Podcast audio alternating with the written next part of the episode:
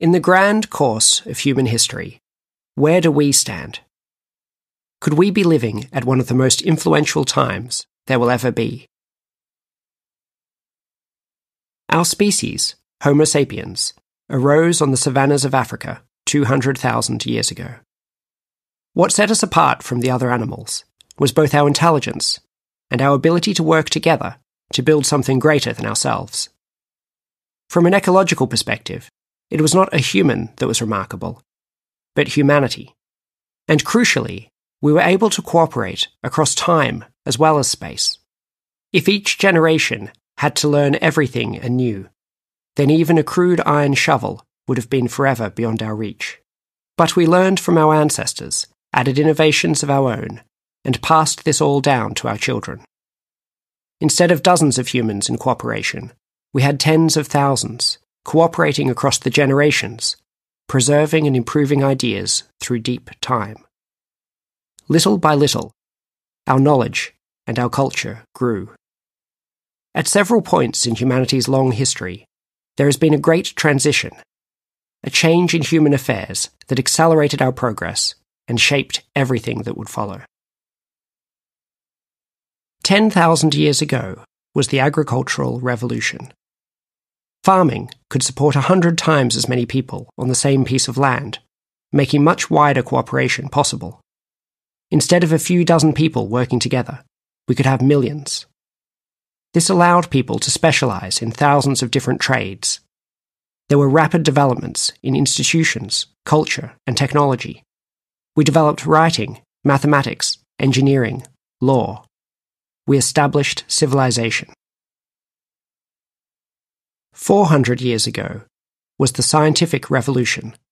The scientific method replaced a reliance on received authorities with careful observation of the natural world, seeking simple and testable explanations for what we saw.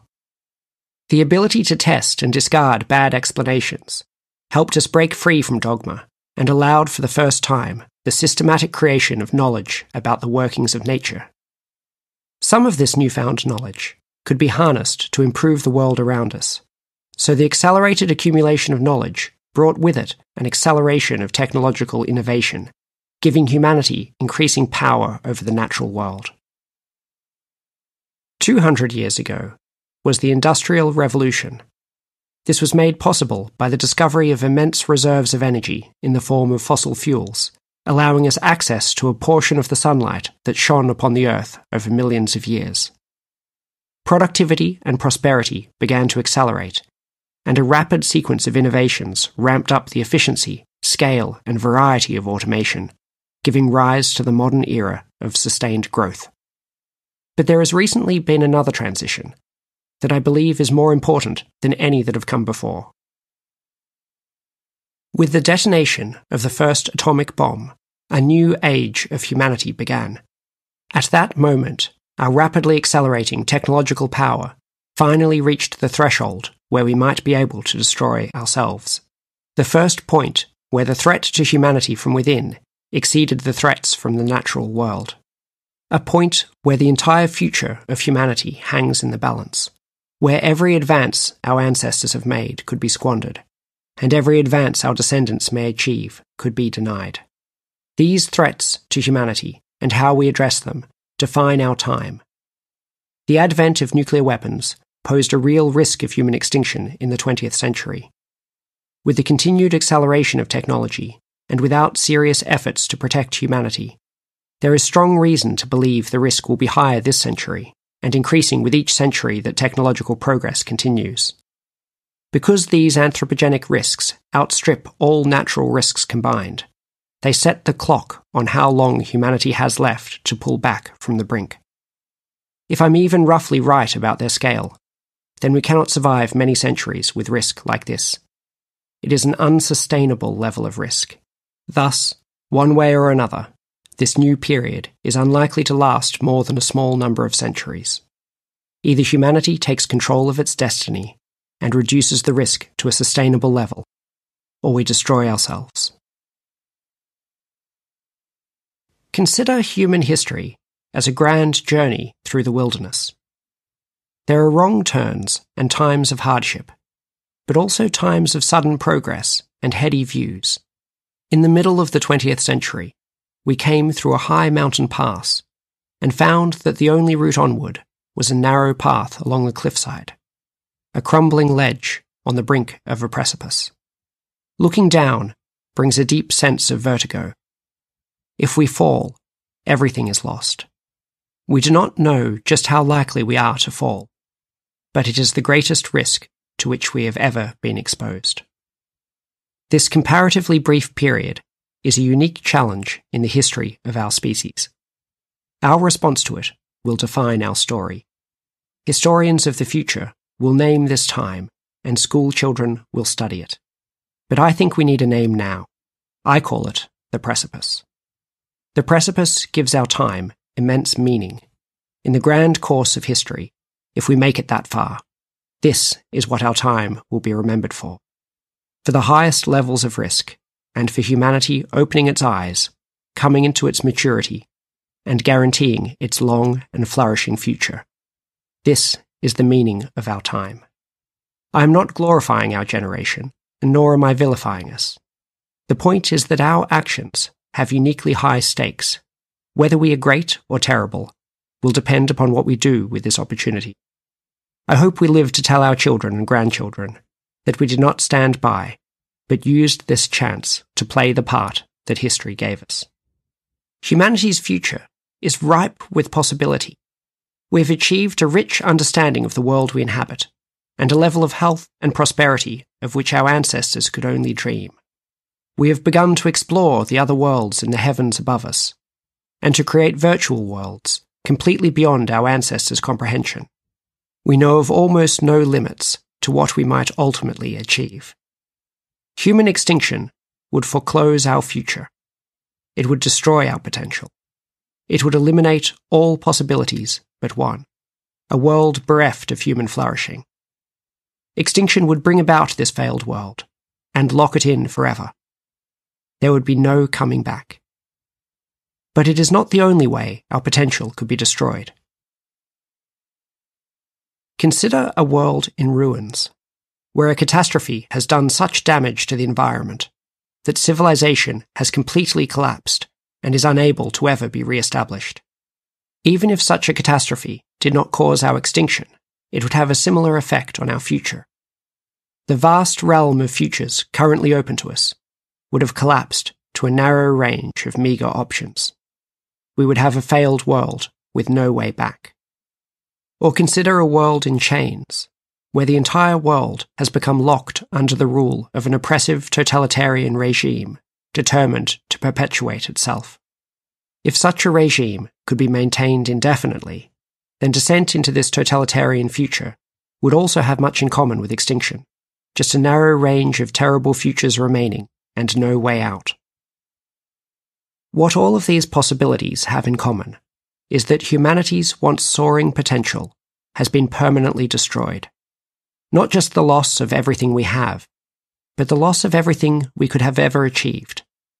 Any such outcome is called an existential catastrophe, and the risk of it occurring, an existential risk. There are different ways of understanding what makes an existential catastrophe so bad. In The Precipice, I explore five different moral foundations for the importance of safeguarding humanity from existential risks. Our concern could be rooted in the present. The immediate toll such a catastrophe would take on everyone alive at the time it struck. Our concern could be rooted in the future, stretching so much further than our own moment, everything that would be lost. Or in the past, on how we would fail every generation that came before us. We could also make a case based on virtue, on how, by risking our entire future, humanity itself displays a staggering deficiency of patience, prudence, and wisdom. Or we could make a case based on our cosmic significance, on how this might be the only place in the universe where there is intelligent life, the only chance for the universe to understand itself, or the only beings who can deliberately shape the future towards what is good or just. The importance of protecting humanity's potential thus draws support from a wide range of ideas and moral traditions. I will say a little more on the future and the past. The case based on the future is the one that inspires me most.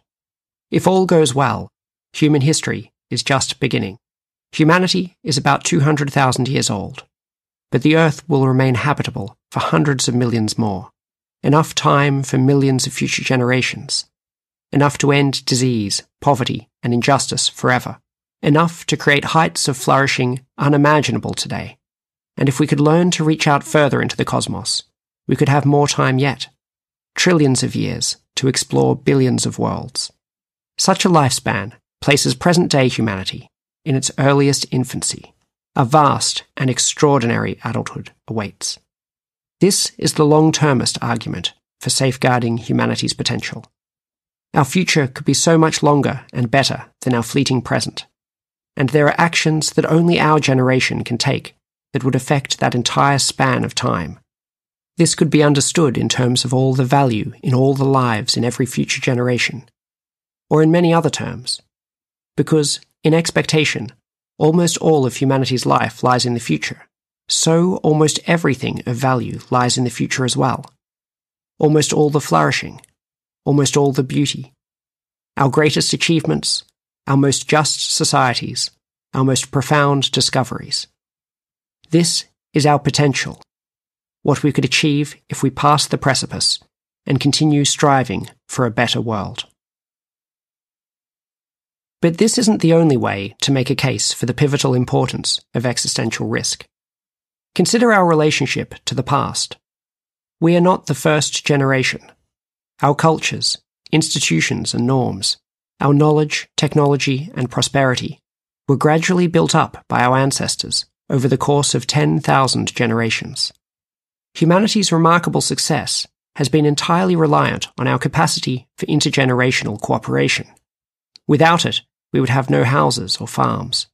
We would have no traditions of dance or song, no writing, no nations. Indeed, when I think of the unbroken chain of generations leading to our time, and of everything they have built for us, I am humbled.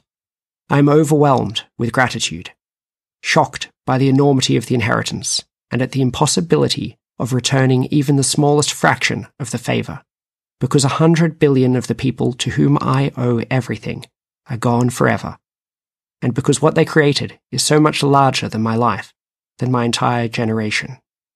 If we were to drop the baton, succumbing to an existential catastrophe, we would fail our ancestors in many different ways. We would fail to achieve the dreams they hoped for as they worked towards building a just world. We would betray the trust they placed in us, their heirs, to preserve and pass on their legacy. And we would fail in any duty we had to pay forward the work they did for us, to help the next generation as they helped ours. Moreover, we would lose everything of value from the past that we might have reason to preserve. Extinction would bring with it the ruin of every cathedral and temple, the erasure of every poem in every tongue, the final and permanent destruction of every cultural tradition the earth has known. In the face of serious threats of extinction, or of a permanent collapse of civilization, a tradition rooted in preserving or cherishing the richness of humanity would also cry out for action. We don't often think of things at this scale. Ethics is most commonly addressed from the individual perspective. What should I do? Occasionally, it is considered from the perspective of a group or nation, or even, more recently, from the global perspective of everyone alive today. We can take this a step further, exploring ethics from the perspective of humanity not just our present generation, but humanity over deep time, reflecting on what we achieved in the last 10,000 generations and what we may be able to achieve in the aeons to come. This perspective is a major theme of my book. It allows us to see how our own time fits into the greater story and how much is at stake. It changes the way we see the world and our role in it, shifting our attention from things that affect the present moment to those that could make fundamental alterations to the shape of the long term future. What matters most for humanity? And what part in this plan should our generation play What part should each of us play? The Precipice has three chapters on the risks themselves, delving deeply into the science behind them. There's the natural risks, the current anthropogenic risks, and the emerging risks. One of the most important conclusions is that these risks aren't equal. The stakes are similar, but some risks are much more likely than others. I show how we can use the fossil record to bound the entire natural risk to about a 1 in 10,000 chance per century. But I judge the existing anthropogenic risk to be about 30 times larger, and the emerging risk to be about 50 times larger again, roughly 1 in 6 over the coming century. Russian roulette. This makes a huge difference when it comes to our priorities. Though it doesn't quite mean that everyone should work on the most likely risks, we also care about their tractability and neglectedness, the quality of the opportunity at hand, and for direct work, your personal fit. What we do with our future is up to us. Our choices will determine whether we live or die, fulfill our potential, or squander our chance at greatness. We are not hostages to fortune. While each of our lives may be tossed about by external forces, a sudden illness, or outbreak of war, humanity's future is almost entirely within humanity's control. In the precipice, I examine what I call grand strategy for humanity. I ask what kind of plan would give humanity the greatest chance of achieving our full potential. I divide things into three phases. The first great task for humanity is to reach a place of safety, a place where existential risk is low and stays low. I call this existential security. This requires us to do the work commonly associated with reducing existential risk, lowering the risk we face by working to diffuse the various threats. And it also requires putting in place the norms and institutions to ensure existential risk stays low forever. This really is within our power there appear to be no major obstacles to humanity lasting many millions of generations, if only that were a key global priority. There will be great challenges in getting people to look far enough ahead and to see beyond the parochial conflicts of the day. But the logic is clear, and the moral arguments powerful. It can be done. But that is not the end of our journey. Achieving existential security would give us room to breathe with humanity's long term potential secured, we would be past the precipice, free to contemplate the range of futures that lie open before us. And we will be able to take our time to reflect upon what we truly desire, upon which of these visions for humanity would be the best realization of our potential. We shall call this the long reflection. We rarely think this way. We focus on the here and now, even those of us who care deeply about the long term future need to focus most of our attention on making sure we have a future. But once we achieve existential security, we will have as much time as we need to compare the kinds of futures available to us and judge which is best. Most work in moral philosophy so far has focused on negatives, on avoiding wrong action and bad outcomes. The study of the positive is at a much earlier stage of development. During the long reflection, we would need to develop mature theories that allow us to compare the grand accomplishments our descendants might achieve with aeons and galaxies as their canvas. While moral philosophy would play a central role, the long reflection would require insights from many disciplines. For it isn't just about determining which futures are best, but which are feasible in the first place, and which strategies are most likely to bring them about. This would require analysis from science, engineering, economics, political theory, and beyond. Our ultimate aim, of course, is the final step fully achieving humanity's potential. But this can wait upon step two the serious reflection about which future is best and on how to achieve that future without any fatal missteps. And while it wouldn't hurt to begin such reflection now, it is not the most urgent task. To maximize our chance of success, we need first to get ourselves to safety, to achieve existential security. Only we can make sure we get through this period of danger and give our children the very pages upon which they will author our future.